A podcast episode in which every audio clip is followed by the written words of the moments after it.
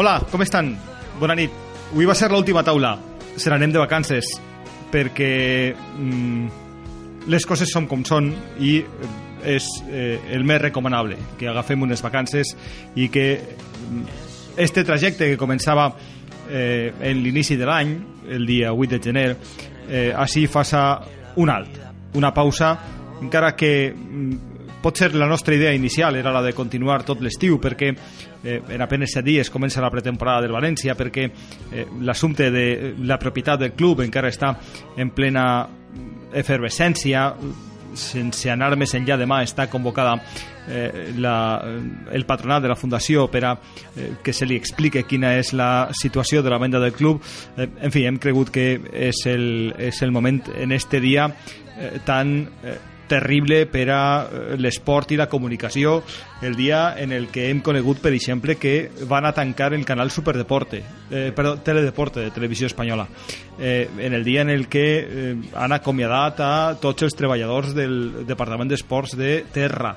Eh, en fi, que, que esta professió eh, està en un moment crític, dur, complicat i eh, difícil. No és un adeu, eh? eh no, no, és simplement un parèntesi.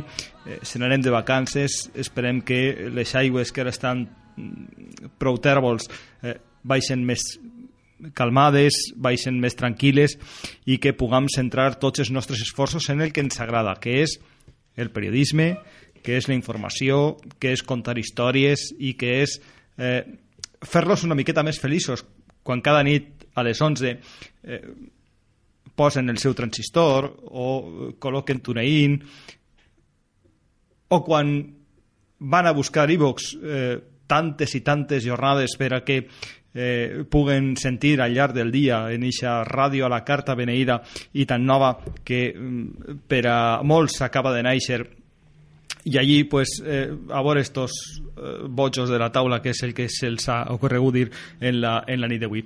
I com que eh, avui anem a tancar i parèntesi mm, hem volgut fer una taula especial en els eh, quatre que hem estat presentant eh, en, estes, en estos últims mesos eh, la taula, un cada dia mm, Sergi Benavent, eh, Vicent Sempere Jordi Sánchez eh, per a mm, primer contar-los el que ha ocorregut en, en l'actualitat, donar-los el nostre punt de vista, la nostra opinió, eh, però també per a agrair-los eh, a tots vostès el que mm, jo crec que sense cap discussió eh, s'hagin convertit en eh, l'espai eh, revolució eh, el, el premi a eh, el, el programa més eh, eh, cridaner d'esta temporada en la ràdio valenciana.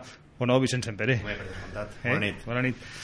Ha sigut, jo crec que ha sigut així, o sigui, parlaves d'iVox, és el termòmetre que tenim i ha sigut una autèntica revolució, o sigui, que la gent busque en iVox el programa de la taula al sendemà o aquesta mateixa nit, perquè me costa que hi havia gent que esperava a que el nostre tècnic el penjara només acabar el, el, el programa este perquè volia tornar a escoltar-lo o escoltar-lo per primera vegada jo crec que això ha sigut ja un, un, tot un èxit, perquè han sigut milers de descàrregues les que ha tingut el programa per a col·locar-se entre els més descarregats de, de, de les ràdios esportives, no? entre el top 10 de les ràdios esportives a nivell nacional. Jo crec que és per estar eh, molt orgullosos i, i per a mi ha sigut una, una gran experiència que espero repetir en quan no, tornem... Que, que, anem a, que anem a continuar, eh? Vull dir que, sí, sí, sí. Que, que ningú tinga, tinga dubte de que anem a continuar, de que això no acaba així, però eh, que sí que hem cregut convenient eh, obrir un parèntesi, un període eh, no de reflexió, sinó de descans, no, Sergi Benavent? Sí, de descans. Eh, no és que vulguem descansar nosaltres, sinó que és recomanable eh, desaccelerar un poc, parar, eh, fer... Eh, tal volta una paraeta ahí eh, en el camí, en la carretera, en l'autovia que, que ens porta cap a la nostra direcció eh, parar un, una estona eh, refrescar-nos eh, menjar un poquet i eh, de segur que quan tornem a emprendre la, la carretera, el camí, el nostre camí cap a una ràdio esportiva en valencià pues de segur que tornarem a agarrar-la amb més forces i esperem que amb algunes eh, més facilitats no? Eh, sí. en una nit que com bé comentaves Lluís, disculpa eh, se combinen mol, molts estats d'ànim per exemple el xoc que suposa acabar-nos d'enterar fa un poc del tema de que pot tancar tele, teledeporte me pareix duríssim per a la professió duríssim per als televidents i duríssim per a tots els que ens agrada els esports i, i després eh, trist evidentment perquè avui posem este parèntesi i optimista també perquè de segur que, que esta experiència continuarà i la disfrutarem com l'hem disfrutat estos mesos. Perquè mm, hi han hagut eh, en, en este any o en esta temporada tres projectes eh, esportius en la comunicació valenciana eh, un d'ells eh, en la televisió no? en, en Nacho Cotino al capdavant un altre radiofònic en Paco Lloret i, i esta taula però eh, sempre ens ha agradat no? que eh, eh, ens assenyalen perquè mira, estos són els que parlen en valencià Jordi Sí, la, i la nostra societat ho, ho ha demandat i ho ha demanat, lo de parlar en valencià, en uns temps en què el tema de la llengua valenciana en els col·legis i en els mitjans eh, va decaiguent, desafortunadament, de manera perillosa, de més, i bueno, nosaltres eh, havíem fet aquesta proposta, era la nostra aposta per eh, fer-ho en valencià, fins i tot tingueren crítiques al principi perquè mm, estàvem furtant no sé què, no, mai he arribat a entendre aquestes crítiques, eh, com no estem mirant el partit d'Alemanya sí. Alemanya-Algèria també sí, sí, estem clar. preocupats per l'actualitat futbolística i sobretot per Feulí, no? que és el, el representant de, dels equips valencians en este partit. Sí, sí, jo vaig en Algèria, per Feulí només. Sí, sí. Bueno, i com dies, pues, sí, eh, ixa aposta de, de fer la ràdio en valencià, de transmetre l'esport en valencià, i hem contat uns quarts de final, unes semifinals de l'Europa League, eh, hem contat tot, tot el que hem pogut i el que els han deixat ho hem contat en valencià i ho hem fet a gran nivell perquè eh, així s'ha contat en grans professionals amb molts anys d'experiència de, eh, i de professió. Així no han vengut gent que començava i no, no, no, així el que ja havíem fet en altres mitjans així ho hem seguit desenvolupant. I bueno, contentíssims d'haver-ho fet i bueno, el que diu Sergi, que anem a seguir seguríssim, seguríssim. I una altra volta, una contra més d'Algèria que no ens deixa si, seguir sí. massa al fil de, del que estem parlant. És de veres, bueno, és, és una nova jornada de vuitens de final en el Mundial que ens deixa la classificació de França eh, en una segona meitat espectacular eh, on eh, ha superat sense problemes Nigèria eh, molta diferència entre una selecció i l'altra. I ara estem deixa'm bon el minut 5 de la segona part empat a 0 entre Alemanya i Algèria eh, en un partit on en principi hi hauria d'haver un desequilibri en favor de l'equip europeu però que eh, Algèria torna a demostrar que ha acudit a este Mundial com la millor selecció africana. Totalment d'acord. Anava a dir-ho jo, que t'has avançat, així que no apunte res més. és que té, té, a banda que té molts bons futbolistes, juguen bé a futbol, eh? perquè eh, Fegulí és un dels destacats, així el coneguem a Fegulí, o sigui, Fegulí quan, quan vol jugar a futbol juga molt bé, però és que eh, té jugadors poderosos físicament, perquè de fet en el partit que estan jugant a Alemanya de tu a tu eh, el físic eh, és molt important en un equip com Alemanya i està, està Arche li ha plantat-li cara eh? però el físic que sempre és una característica que tal volta tenen els equips eh, africans però és que damunt és un equip organitzat ben organitzat, un equip que sap defensar quan toca defensar i que sap eixir a la contra en una velocitat que te mata. I això és molt important. Jo crec que m'ha recordat a Ranieri ahí, eh? lo de que te mata. I que te mata la cobra Ilie. És un cobra Quin crac. Sí. Que listo de Ranieri, eh? Com... Sí.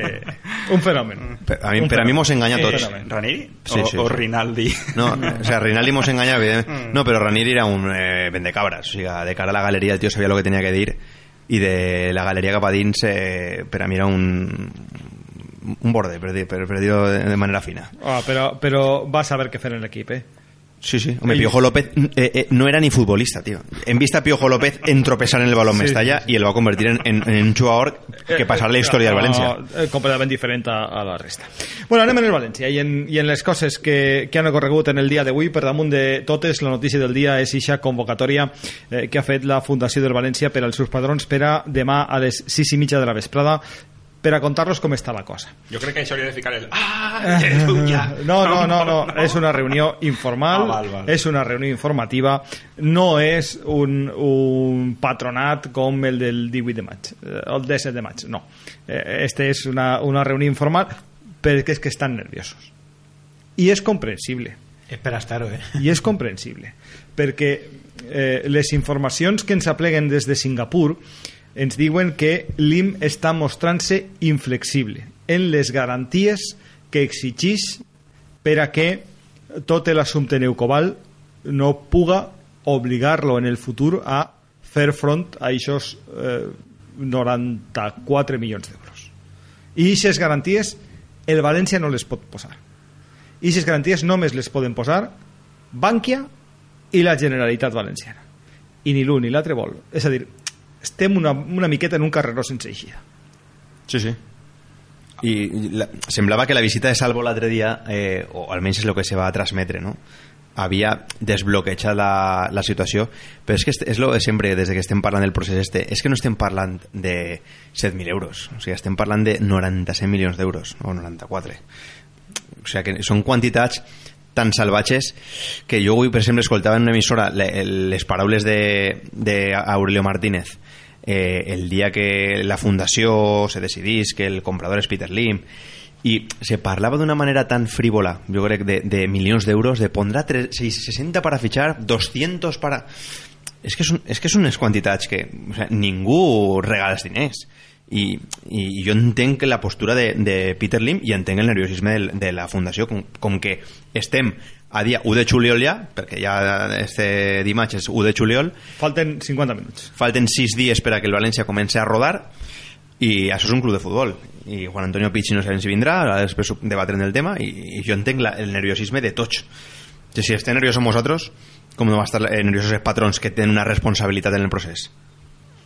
A mi, a mi lo que me preocupa en este tema es que eh, si, si en realitat no n'hi ha eh, tot el tema de New Cobalt no té recorregut, com se repeteix per activa i per passiva, sinó que com a molt li podria costar al club uns 900.000 euros. No, mm, no arriba un quilo, sí. Clar, eh, per què no se fiquen aquestes garanties?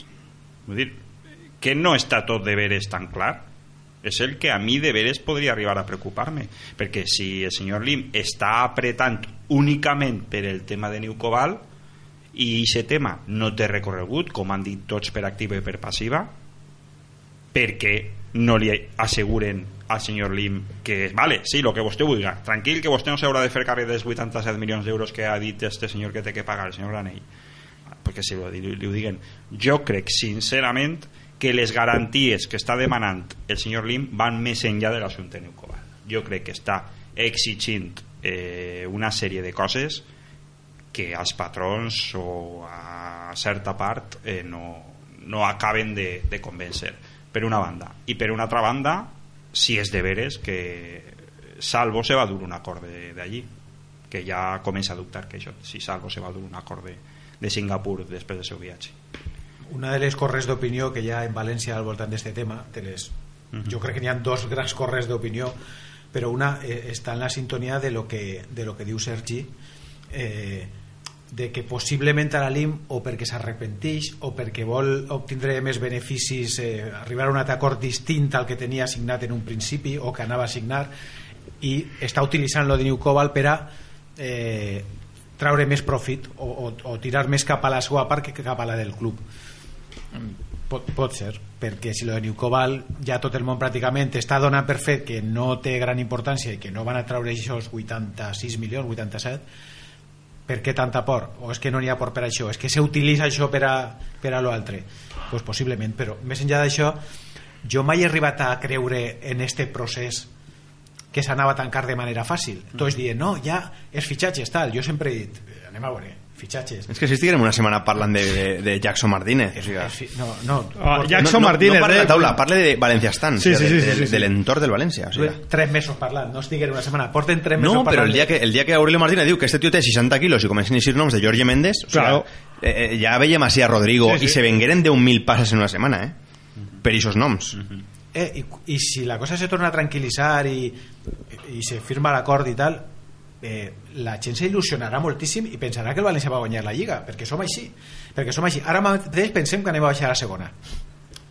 Però d'ací dues setmanes si s'aclarís tot i, i l'IM arriba al València eh, pensem que aneu a guanyar la Lliga això és impossible, no que anem a guanyar sinó a lo millor ni que entrem en Champions ni en Europa perquè està tot per fer, està tot molt verd i Rufet el pobre imagina que estarà fent el que pot i fitxa jugadors del Madrid. No sé si és B o C o... No ho tenim clar. És que no ho tenim clar. I les possibilitats que té ell estarà intentant manejar eh, el que té del mercat de, a veure si se m'escapa este que és de tercer nivell però és que igual si m'espere dos setmanes més ni el tinc. Eh, però, en fi, eh, la Generalitat serà molt difícil que oferisca garanties i, a més, Cosa que entenc, eh? Clar. Cosa que me pareix bé. Clar. Vull dir, de, després de la quantitat de voltes que la Generalitat, no, la Generalitat no ha fet bé les coses en aquest assumpte, jo crec que la Generalitat ara no té que ficar cap garantia per el benefici de, dels valencians, de, dels interessos dels valencians. Eh? Més enllà de que si eres valencianista te pot fotre, però vull dir, me pareix bé que la Generalitat no oferisca cap tipus de garantia. Eh?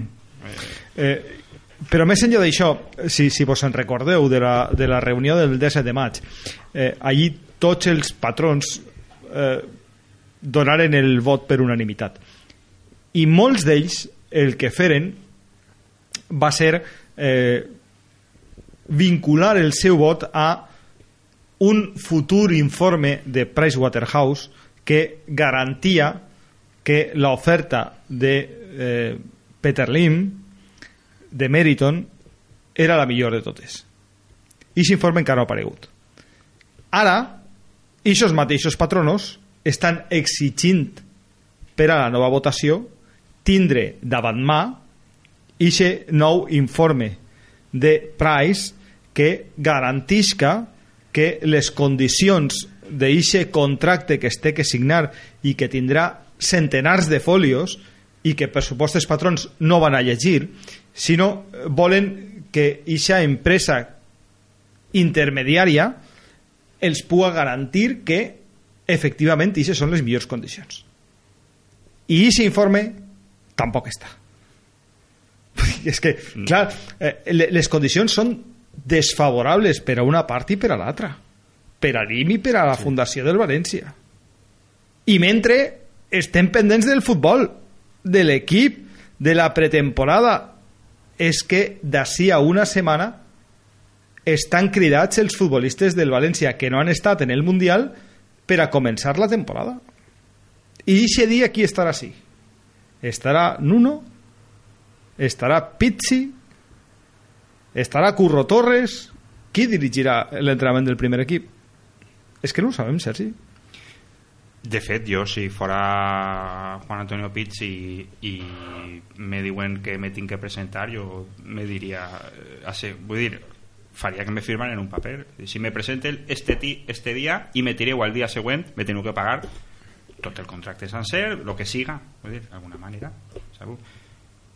i si no li ho poden assegurar que no es presenti l'home vull dir, a mi me pareix un, el, la paperassa d'aparèixer en el primer dia dels entrenaments del València per a controlar allí a l'equip que es presenten els futbolistes començar un projecte que no saps a qui vas a tindre a qui de, de qui t'has de desfer perquè mira que n'hi ha casos de futbolistes que han d'eixir eh, clar, vull dir Jo poder crec gestionar tot sí. això uf, Sí, però jo crec que ell s'ha de presentar. A veure, ell té sí, contracte. sí, i tindrà contracte però... I, I per molt que no, però ahir el president Jo ja es filtrà que li cridà i li digué Que no Juan. Antonio te ha tocado Sí, sí, sí. dir, i, i jo crec que ahir si, si tens un poc d'amor propi escolta, eh, saps? Eh, Jo he parlat en l'entorn d'ell i estan completament descol·locats perquè no saben, no saben res. O sigui, està com, com, pues, com l'aficionat que està llegint el superdeport en el bar o escoltant la taula. O sigui, que no sap si el dia 7 de juliol ha de vindre o no ha de vindre.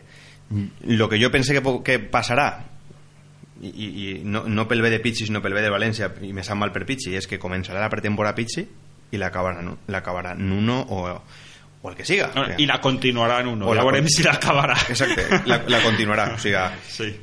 Pichi serà destituït sense, jugar, sense dirigir ni un partit de la Lliga 14-15 és la meva sensació perquè com s'es- estan passant les setmanes jo crec que eh, se desbloquejarà tot Pit, eh, Peter Lim podrà comprar el club i en, tele, en totes garanties els se quedaran tranquils però clar, ahí començarà la planificació express de la que Jordi Park no sé si és un visionari o què, però està parlant de fa mesos de que eh, la temporada estava perduda i se podrà recuperar tot el temps en, en qüestió d'una setmana que és quan començarà la Lliga en el mes d'agost i, i serà, serà molt lamentable que a lo millor després és molt la història però a mi no me pareix xulo que va passar en Pizzi, però és que és, és, és la llei del futbol. O sigui, I segurament jo crec que va passar, eh?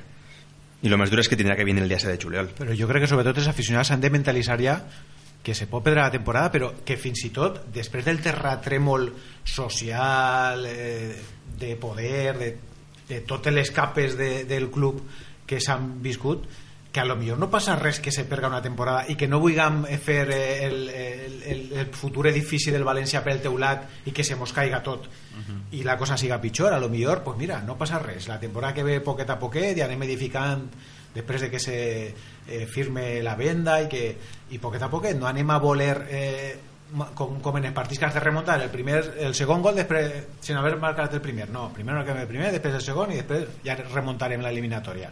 Pues en el València igual que no seria tan greu, ja hem viscut una temporada així podem viure una altra així. Eh, donada la situació que s'ha viscut val? d'ací dos temporades no podem dir si tot va bé i tal, no, no, el València dona igual que queda a mitja taula, que no sé, no però ara mateix, què, què, pretenem en este equip, què pretenem ara mateix en este club eh, que funcioni tot més o menys bé, ja està, no? No podem aspirar a molt més, desgraciadament.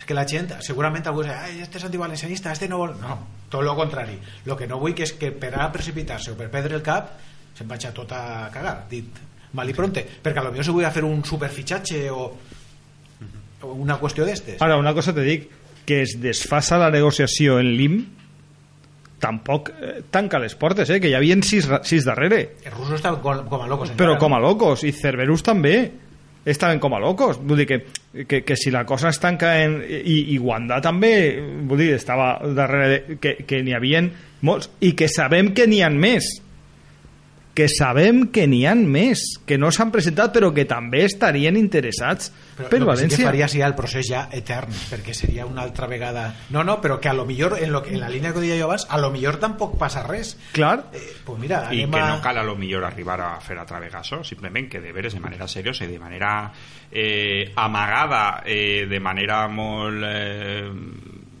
treballada, que els patrons se fiquen a buscar una oferta convincent, una oferta Sí, que però, s'entere però poca començaran gent... a pa- terminis i se però plantarem en sí, el sí, mes d'octubre. eh, és que, és que no A m'estranyaria que esta ahí, no? correcte que anem a plantejar-nos un València eh, conforme el tenim ara i que el, Virgencita- el entrenador i virgencita, continuarà virgencita, no? Jo tampoc passaria res clar O és, que, sea, és, que, vull dir és que darrere ja, ja estem ahí. El, el problema que tenim és que la temporada passada el València es va gastar 35 milions més dels que va ingressar.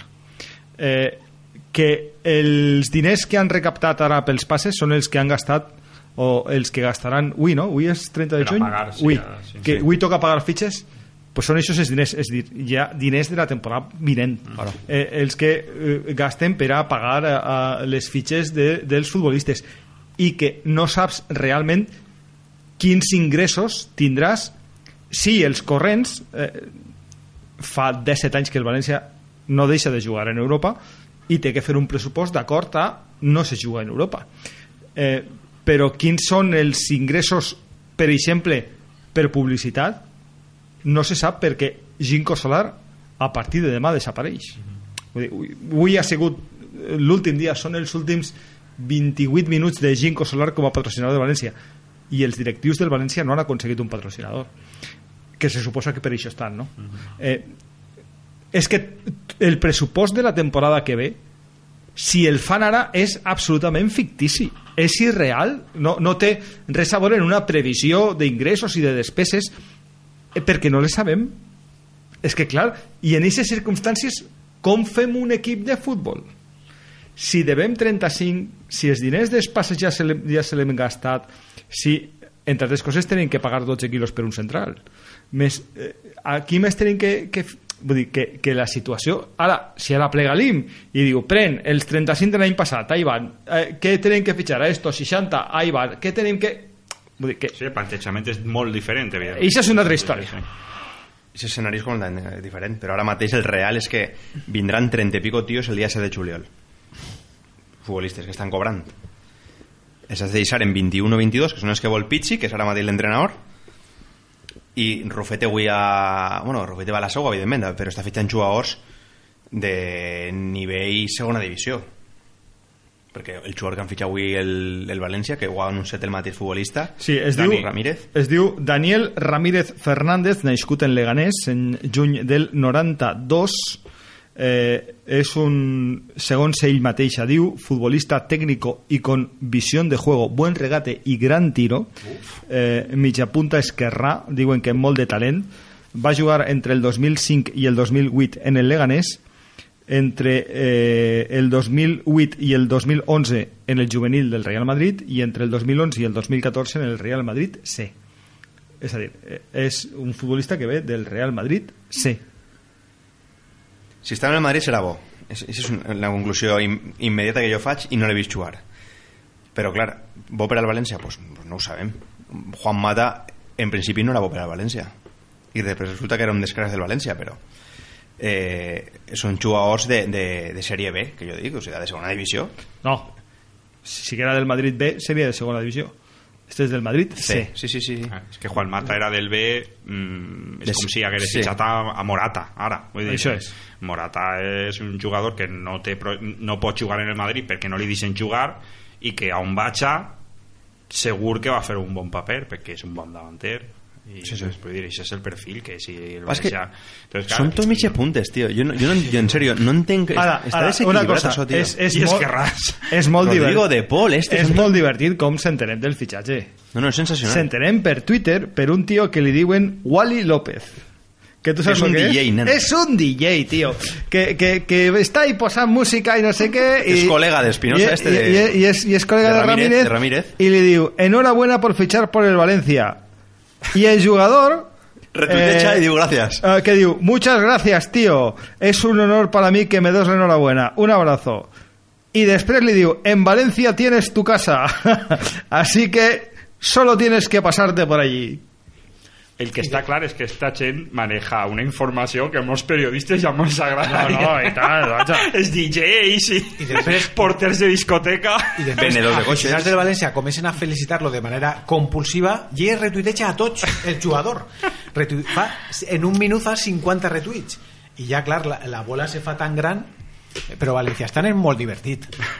Lo, lo, que, lo que fem així no ho fan en cap altre puesto. És molt divertit, és de veres és, som un entorn complicat, divertit, eh, diferent. Som així, igual critiquem a mort al club, a l'equip que, que tot el contrari que, que, que volem matar als de Madrid perquè diuen el mateix que diguem nosaltres de l'equip.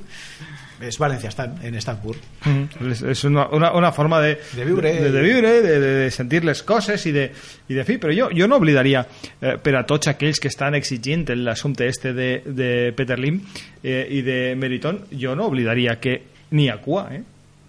Sí, que sí, n'hi no, ha no. cua pel València vaja, que calma i tranquil·litat eh? que si este home ara vol canviar les condicions o les circumstàncies l'obliguen a o i ese viatge eh, relàmpago de, del president del Consell d'Administració del València per a explicar-li el que no l'havia explicat perquè no li ho havia explicat Ja. eh, i, i l'altre s'entra i diu ¿Esto qué? Que, que, que, que viene un tío ahora a pedirme 94 kilos, pero a ver... Newcobal què és? En fi. eh, jo crec que, que Peter Lim dissabte abans de que lo de Newcobal ja se n'havia anat de València amb poques intencions de, de comprar el club i i sobre això eh, així el, el problema real que tindria el València seria que, que Bankia diguera pues execute ahí és on se plantejaria el problema real.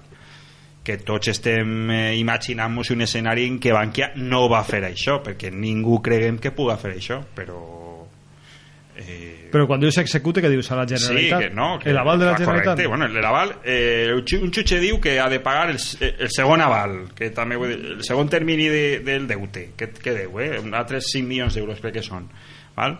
Vull dir, que execute i que diga, no, no, pagueu-me ja el que me degueu. I clar, si el València no paga, se queda amb el camp. Executar és quedar-se amb, amb l'embargo, embargar el camp. Mhm. I clar, ahí és on se ficaria en un, en una qüestió que, clar, eh, seria una manera de pressionar de manera molt forta per a que poguera optar a la compra del club eh, per exemple Cerberus Clar. que Cerberus realment a mi me fa por que Cerberus se puga fer càrrec del València perquè jo sí que crec que és un fondo prou buitre i me pareix Eh, és, és una, una versió poc futbolera. Mhm. Sí, sí, correcte, Que però, però és reali... podria ser un, un, una part que, desgraciadament, podria veure València en aquesta situació. Però tu dius, eh? Wanda, Wanda, Wanda és futbolero. Vull dir, Mhm. Wanda té convenis en clubs de futbol, en, en fi, és, és, és futbolero. Lim, per supost, eh? és un tio a qui li agrada el futbol. Però a Cerberus, vull dir, Cerberus i el futbol, puf, Clar. què vols que te diga, eh? Mhm. Jo, jo, i sé... Jo, a, a principi m'agradaven de noms els xinos, que és Wanda i Peter Lim. Perquè jo es veia les dues eh, opcions futboleres. Que a lo millor són fasanes, però sí que és de veres que Cerberus té pinta de... Pues, és una pura especulació. Els russos mm, no sé qui són, o sigui, només sé noms de gent que ve de la Madeix, que si subirà, que si no sé què que al fin, eh, al cap i a la És fi Bosco, no?, al final de, de Sí, però que carrera, és més de lo mateix, tio, perquè en sèrio, que torna a subir a València molta gent li il·lusionarà, perquè és el que va- l'home que va encertant en Villa, però, tio, és tornar al passat, no, de veres. O sea, jo crec que Peter Lim així haguera aguantat durant un any i pico així a l'estructura actual i després haguera plenat això de, de, de gent forànea, o va plenar va plenar-ho, i Amadeo Salvo tindrà un paper representatiu que si el traga bé i si no, pues quan se farte se n'anirà. I farà de Jaume Ortí Amadeo Salvo i, però ja t'he dit que tot el, el poder executiu el tindrà Peter Lim, el seu manager general que serà Peter Kenyon o qui siga i, i, i tots els eh, car carres intermitjos que durà una mega empresa com la que té Peter Lim Mm. però no pintarà res ni Subirats ni, per dir noms eh, de, ni Fernando Gómez Colomer o sea, noms relacionats amb el valencianisme jo crec que no ni Kempes ni aquestes coses així friquis que, que sí, que es queden molt bonico però que, que per, per què Kempes és un bon manager esportiu? Per què Fabián Ayala és un bon fitxador? perquè era molt bon central? de veres, ho ha de demostrar, tio o sigui, es- ho ha de demostrar, està clar que tenen més oportunitats que gent desconeguda perquè Pep Guardiola té l'oportunitat perquè era Pep Guardiola i ha demostrat que, és un, que pot ser un bon entrenador. A mi no m'agrada, però és un gran entrenador. Perquè ara estic veient a Neuer este i l'ha convertit en un porteràs. O sigui, eh, està fent un partit Neuer jugant fora de l'àrea De lliure. que ni, un- ni una estadística en Twitter, creo una, que ellos no saben lo que es jugar de lliure. Nosaltres una imatge, està, ha tocat més balons fora de l'àrea que dins de l'àrea. I, I està fent un partit, està salvant a Alemanya en, en, en... Total, que no me desvie. Que, de què estava parlant? De Peter Kenyon? no, del, dels exvalencianistes. O sigui, a mi m'és igual, de veres. Arribats a este punt, a mi m'és igual que això se plene de claramunts eh, o, o no. Jo el que vull és ser gent professional. A, a Tebas no le es igual, ¿eh? Tebas siempre que pone Real Lim, no sé por qué.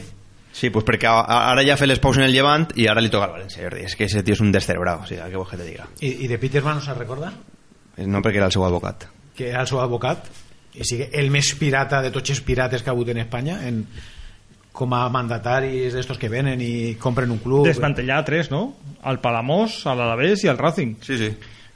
Jo, jo el tema de la, la professionalitat me pareix correctíssim, però jo també que se cuiden les formes en el sentit de fer ambaixadors tipus Kempes, me pareix que el València també ha de cuidar aquest tipus de coses. I... Són temes d'imatge, Sergi. Sí, sí, sí, però te, que és que un club ha de, lluit, ha de Sí, sí, sí, estar En, en les dos vessants, eh? i vull dir, en aquest sentit, el tema de professionalitat és fonamental per a que funcione un club de futbol avui en dia i sobretot un club que necessita els diners perquè és una societat anònima i després el tema de la imatge, la imatge també ven. Clar, però mira, Cerberus, per exemple, que saben un fatal, perquè no saben qui són, però i ficar, de, de, de, de, de raspallo, pum, aparegué al Vetla, que jo ho he parat en el Vetla, i li, i li vas dir que per a mi s'havia enganyat, però bueno, i, i és com si el Vetla fora el, el, el exponent no? de, de, de, un, de, un, de una anònima, de una, ca- una cara anònima, i l'únic era el Vetla. En el, en el cas de Zoloto, eh, Subirats, és que el nom de Subirats, Amedeo Carboni, o sea, són noms que eixen aixina d'exvalencianistes, o, o valencianistes, i en canvi Peter Lim Peter Lim ni ha parlat de noms ni crec jo que, que utilitzi aquest tipus de noms o ficarà gent professional No li ha fet falta perquè ja la perquè tema de salvo. sí, sí, claro. clar. tema de salvo, però que vull dir que, que jo crec que plenarà el club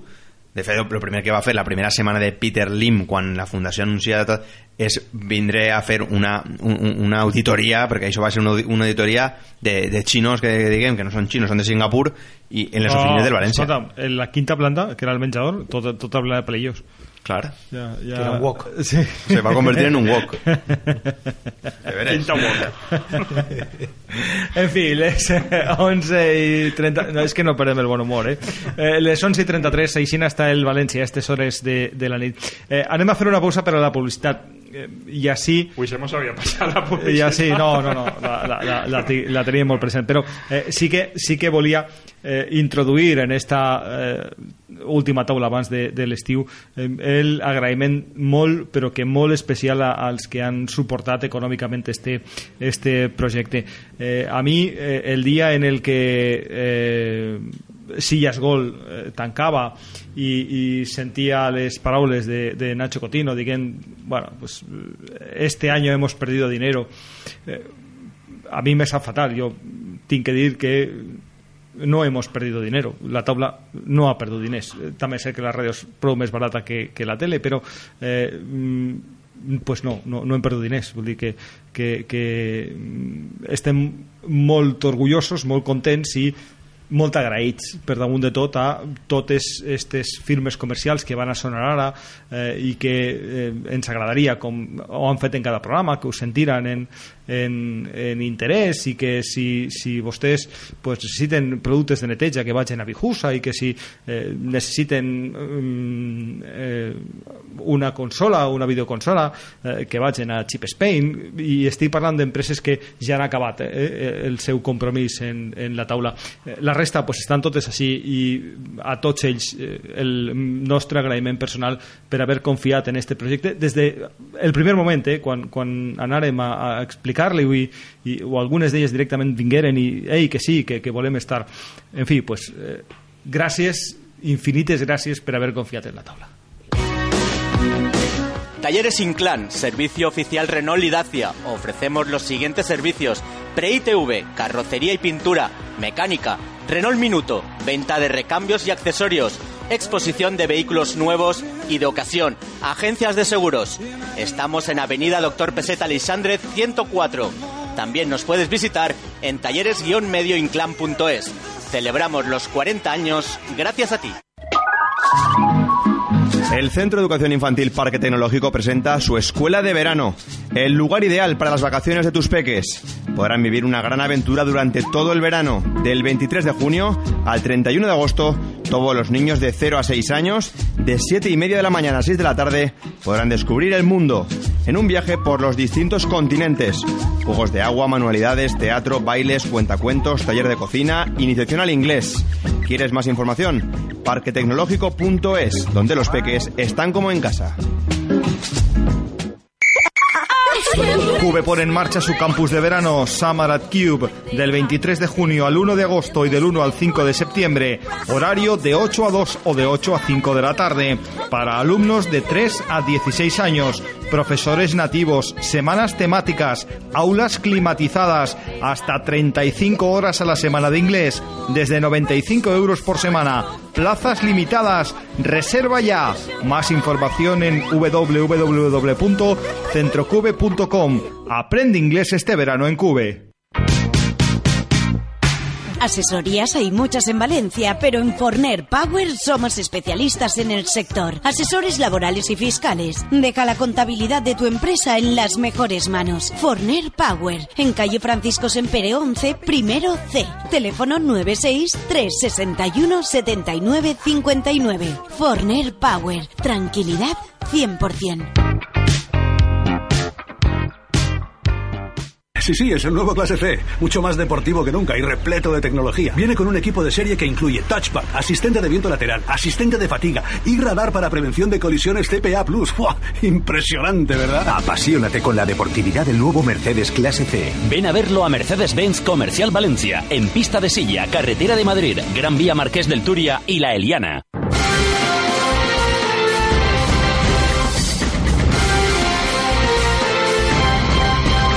Així continuem, 22 minuts per arribar a la mitjanit en eh, Onda 1, en la taula i eh, parlant de les coses que mm, estan ocorregent al voltant del, del València, perquè clar, en aquesta situació, clar, una bona notícia eh, que hem conegut també en el dia d'avui és que Ramírez, Jaume i Robert seran els jugadors del filial que facin la pretemporada en el primer equip del València. Eh, esta mm, pregunta, dir, Roberto Ibáñez ja sabem qui era, eh, Jaume és el porter, no? Jaume Domènech, i eh, Dani Ramírez és el jugador que eh, ha fitxat el València del Madrid C en principi per a que jugui en el filial eh, però clar, així, així la qüestió és qui ha decidit que siguen estos esta decisió de qui ha sigut Imagina que de Rufete. És l'única veu autoritzada consolidada ara mateix en el club en, en, eh, en l'estructura esportiva com per a fer-ho. Dic jo, eh, no crec. No veig a Pizzi fent-la ni, ni a Nuno... Pichi no té autoritat ara mateix per, per decidir res. No, no és res del València encara, ni sabem si serà. Jo imagino que Rufete.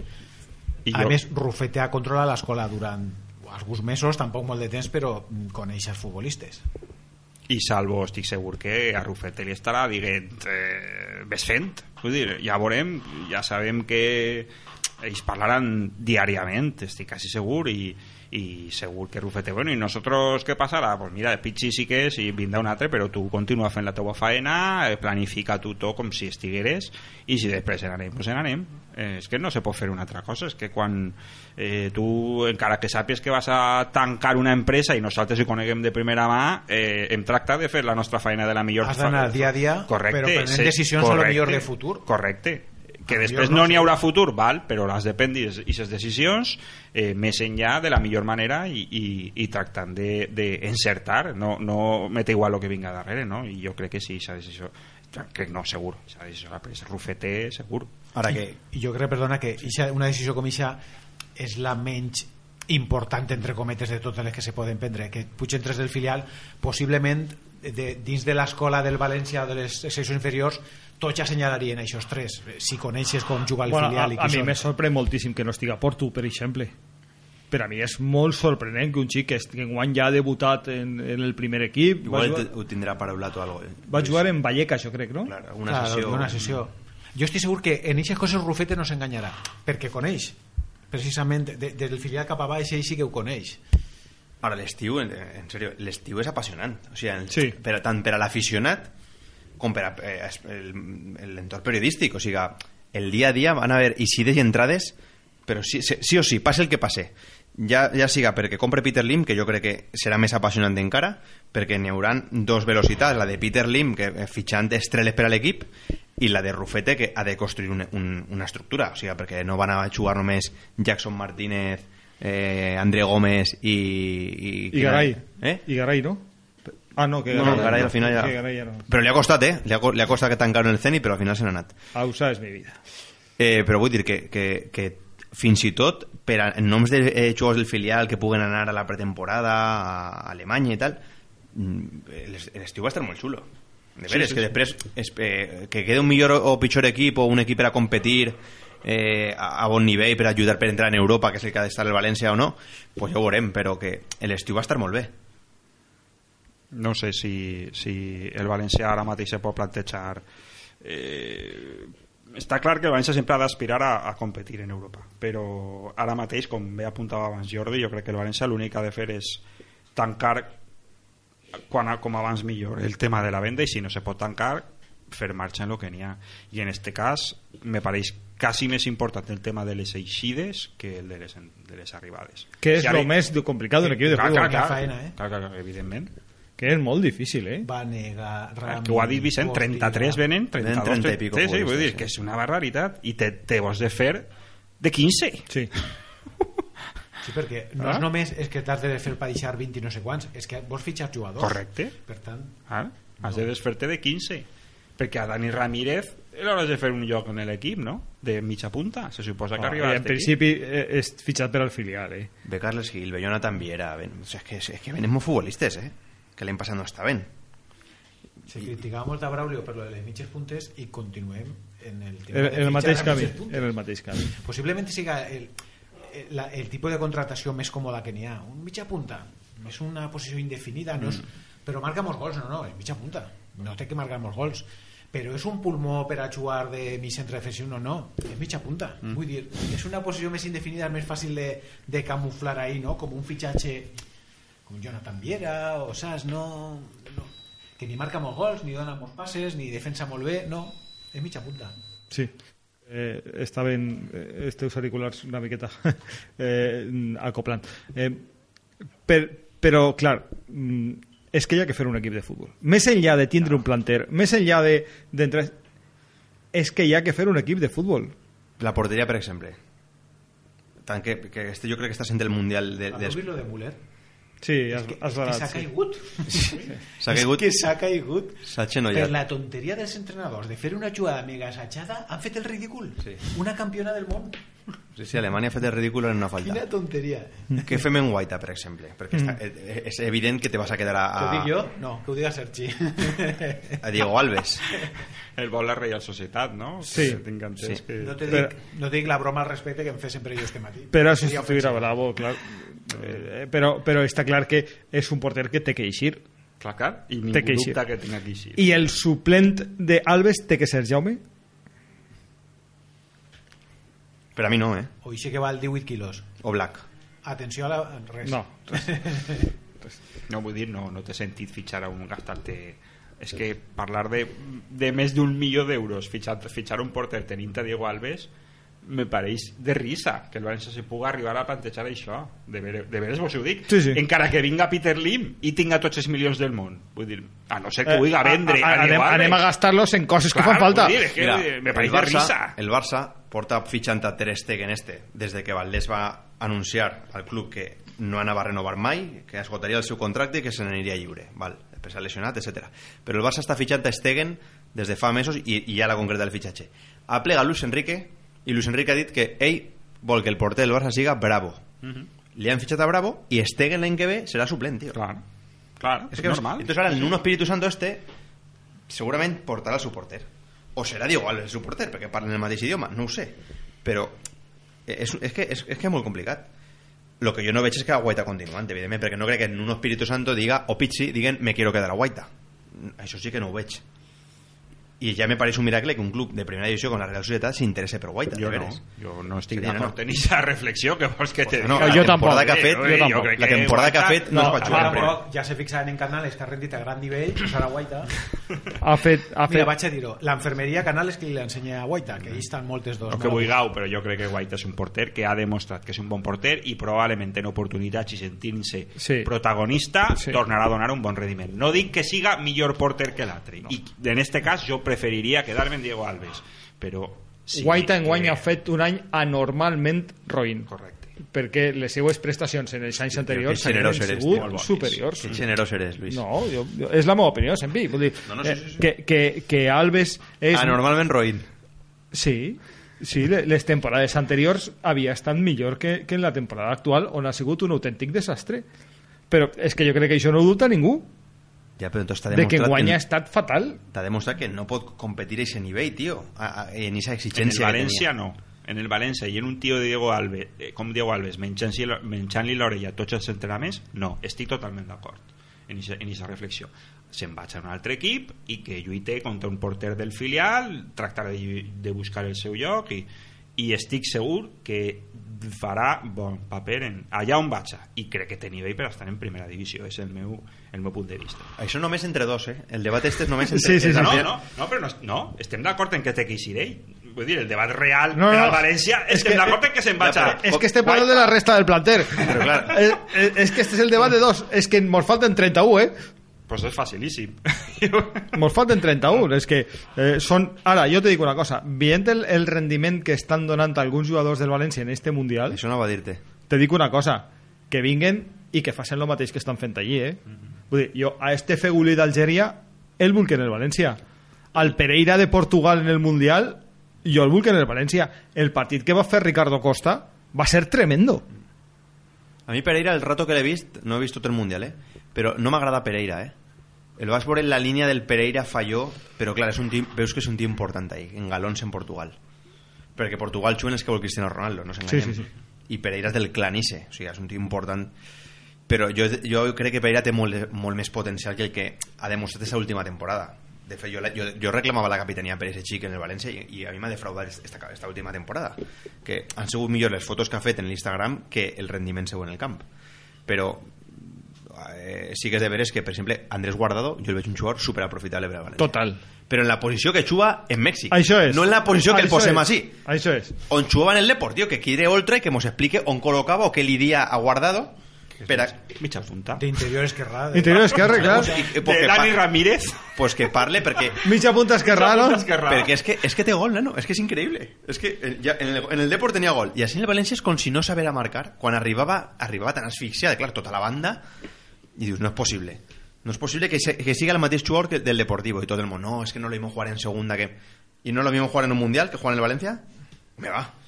Així no, no, no, no han donat en la tecla i ser futbolista. Però com no la donarem en Joaquín. Joaquín no sabrem donar en la tecla en Joaquín Exacte. i no hem sabut donar en no, la tecla... el, jo crec que el que no dona la tecla sigui Joaquín. Sincerament, Joaquín tingué moltes oportunitats, sigué ben tractat per la premsa, ben tractat per l'afició, els entrenadors el ficaven, el deixaven fer i era ui, ui, i la gent el volia en Mestalla, Joaquín, eh? El volia.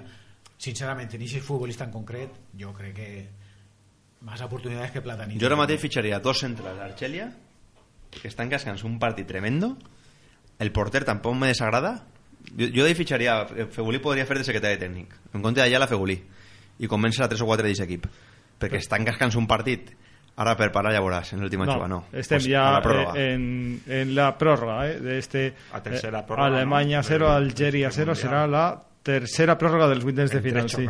sí, sí, sí, i siempre- de- de vuitens. a, a una prórroga al dia eh? sí, que, sí que és de veres bueno, En s'ha acabat un partidàs tremendo eh? Zero, zero. segur tremendo eh? Sí. sense gols però un partidàs eh? extraordinari i, i anem a veure què passa seleccionador Argeria fent gestos en, la, en, en el cap dient que no, que no volia haver guanyat Sí, el sí, partit sí, sí, és que han anat a el partit. està fotut perquè han acabat 0-0 i bueno, això és una magnífica notícia per Algèria crec jo arribar Ja no a la per com ha pròrroga sigut el partit, contra un dels grans favorits a guanyar el Mundial eh? eh, campiona del món i en fi, última pausa per a la publicitat i eh, tanquem esta temporada de la taula 10 minuts per a la mitjanit Restaurante Asador La Vid. Carnes, pescados y mariscos a la brasa con el mejor sabor valenciano. Cuidamos al detalle todos nuestros platos. Tenemos la mejor bodega con vinos de todas las denominaciones. Restaurante Asador La Vid. Calle Salás Quiroga 15, Valencia. Reservas al 96 313 0290. Restaurante Asador La Vid. Ven y disfruta. Lotería Benicalap, Administración de Lotería número 111 de Valencia. Realice tus apuestas sin moverte de casa, sin comisiones ni gastos extra. Lotería, Primitiva, Bonoloto, Euromillones, Gordo, 1x2, Peñas. Visítanos en loteriabenicalap.com. Participa en nuestra peña quinielista por solo 5 euros. loteriabenicalap.com. Entra y juega desde casa. Llega a Valencia la última tecnología Láser Relax Smile para operar miopía y astigmatismo, actuando con el láser en el interior de la córnea sin necesidad de cortar. Reincorporación inmediata a las actividades cotidianas, incluso si practicas deporte. Quijada Medicina Ocular. Tratamos todo tipo de enfermedades oculares. Estamos en Plaza América 3. Más información en la web quijada.com.es. Primera consulta gratuita. Mi psicoanalista dice que debo viajar. Pero ¿dónde voy? ¿Y cómo voy? ¿En el nuevo Mini? No sé, me dan miedo las emociones fuertes. Pero qué demonios, yo en el colegio era un rebelde. Ya está aquí el nuevo Mini, con toda la esencia del original, pero completamente nuevo. The New Mini, The New Original. Acaba de nacer y ya es un clásico. Ven a conocerlo a tu concesionario Mini en Gasa en Valencia. Vía de Servicio Nacional 3 de Valencia al aeropuerto. Últims 8 minuts, així en la taula en onda 1 en el 96.6 del dial de la eh, freqüència modulada. Eh, I entre aquestes eixides, Matié, eh, el Barça insistix i continua eh, pendent de Jeremy Matié perquè és que Luis Enrique el vol. el Barça i el mateix Matías no? sembla que està forçant És normal, o sigui, a veure. El Matí l'any passat ja se queda la mosca darrere l'orella que el volia Guardiola. I ho diguem, el mateix Matí ho digué que li havia enviat un missatge a Guardiola. I si Matí veu el panorama que n'hi ha sí, que ell no sap si va tindre al costat a Bezo o va tindre al costat a Otamendi, pues Matí si, que, el, que vulgui el Barça que damunt Luis Enrique l'haurà quiderat, l'haurà marejat, vas a ser mi central perquè jo juego así, pues, pues, és una oportunitat de jugar en el Barça i jo crec que el València no hauria de ficar-se cabut en el tema de la clàusula de rescisió eh? jo a aquest tio li ficava un llacet en els 20 quilos i paga allà perquè me pareix que lo millor de Matí ja ho hem vist Però 20 quilos és la clàusula, crec. no, són 36, no? Jo bueno, són que 20, és- perdona, són sí. 20 més l'IVA o sigui, jo crec que si li I ningú paga l'IVA, eh? Ningú no, paga no, l'IVA. està clar, perquè al final se firma com si fos un traspàs. sí, però, però Sí. Que, sí, que encabotarte en la història esa de l'IVA i No, de... no, 20 quilos està molt bé, eh? Sí, pero yo creo que 20 no... No, no, no, no te- no te van a 15, moquinar, Per això te dic, que si te pagaran Jo li un jazz i le vamos. I, jo el duia a Barcelona. I, vull, i, vull dir, i no només que tinga a Bezo o Otamendi, és que tinga a Bezo o Otamendi i xué la Champions, tinga opció de guanyar una lliga, xué... vull dir, i que me paguen a lo millor el doble que lo que vaig a cobrar ara, ara no? que és el contracte de... El Sí, sí, millor sí. contracte que vaig a tindre mai en la meva història com a futbolista, en la meva carrera com a futbolista. I als 31 anys. I als 31 anys, vam, jo crec que eh, és normal. Que, De que vull dir, jo la teva normal, ficar que en un llacet la gent se fica així feta una fúria de que eh, ja hem vist el millor de Matié si Matié casualment se l'hem trobat com a central perquè està físicament liquidat per a ser lateral que és la seva posició perquè, perquè aquest xic té, té molts problemes físics o sigui, els tendons té rebentats, no pot córrer i ha trobat la seva posició de casualitat que és, un- és un bon central. Li, li ha costat una temporada convertir-se en un bon central perquè la temporada de Valverde doncs que caríssim, que és el que, el va, el, que va descobrir no? perquè tenia unes errades brutals però en guany ho ha corregit i, i, i jo, vamos, és que te dic 15 quilos és que hasta per 12 quilos jo crec que és una gran venda. Jo crec que per, per, per a com està el València ara o mateix? 13, 14, 15, 16 el València podria oh, vendre que perdi un bon central sí, sí però és que És lo que hi ha, és el que hi ha. que pugues aguantar-lo uh -huh. Jo crec que Matié, a mi mai m'agrada Matié, jo sempre ho he dit, ha fet la millor temporada de la seva vida, almenys així en el València, ha sigut dels tres millors jugadors del València esta temporada, jo es ficaria amb, amb Alves i amb, i amb Paco Alcácer, però és el que diguem, jo crec que el nivell de... i Parejo, no, Jordi? Eh, a lo millor Sí, però Parejo un poc més. Al Sí. final se desunfla molt Sí. en les últimes jornades. Eh, jo crec que el llistó de, eh, ha sobrepassat el seu llistó, Matié, i jo crec que no tornarà a fer una temporada així.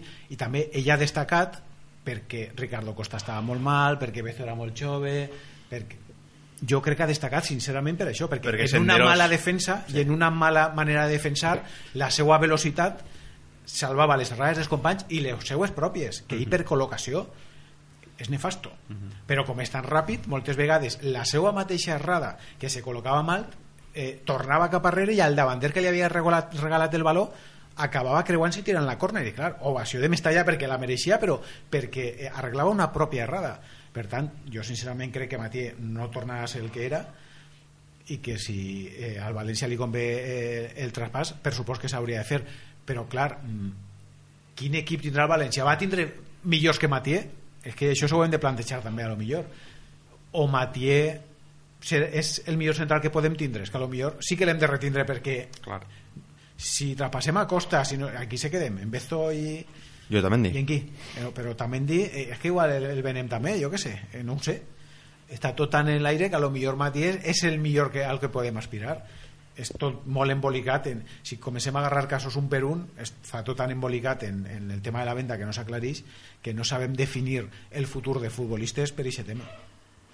En fi, pues estem ja en els últims 4 minuts d'esta temporada de la taula i jo crec que mm, va siguent a poc a poc el, el moment de, de desitjar al València que, eh, que ho faça bé i que ho faça en calma que estiguen tranquils que, que vaja, no en la patxorra que ho estan fent però que, que, que tinguen calma que, que saben que si no és Meriton pues que hi ha altres alternatives per darrere i eh, persones i entitats que desitgen eh, la compra i la propietat d'esta eh, gran societat anònima esportiva que és el, que és el València Club de Futbol eh, que el seguidor del València que continue il·lusionat no? que continue tragant passes no Vicent? Sí, sí, a mi me costa, eh, que n'hi ha molta il·lusió, la- perquè la gent, però la gent espera això, que arribi Peter Lim I, i ja avui que ja, per exemple, per a la curva nord ja no queden places, que els No, no, no. 1800 estan ja tots. la curva no és plena. Sí. Quan marca Alemanya. Acaba de marcar Alemanya en el primer minut de la pròrroga. Eh, acaba de marcar... Este és del Chelsea, no? Charles és el nom raro, no? Shurley. Shurley. El davanter del Chelsea en el primer minut de la pròrroga acaba de marcar.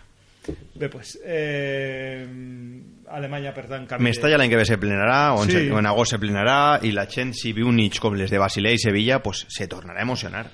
Perquè és, el que volen. De fet, que... Blas Madrigal, que tinguem l'oportunitat Sí. el dimecres passat d'entrevistar-lo a si mateix, ens ho va dir clar, que els penyistes havien rebut eh, nova demanda de penyes eh, que fins ara no, no estava passant. Bueno, quin golàs, perdona, Això, Sergi, ha marcat el Charles este. Ha marcat de taló, tio.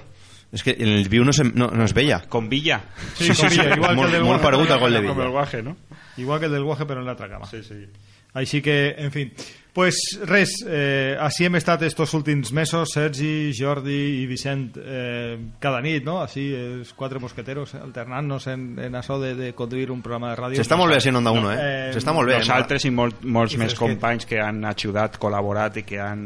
I això és l'últim record no? i l'últim abraç i l'últim agraïment per a tots aquells que han estat els dilluns, en Susana, en Juanjo, en, en Carlos, en Eduard, és, és dimarts, en fi, que, tots i, i cadascun els que hem conegut.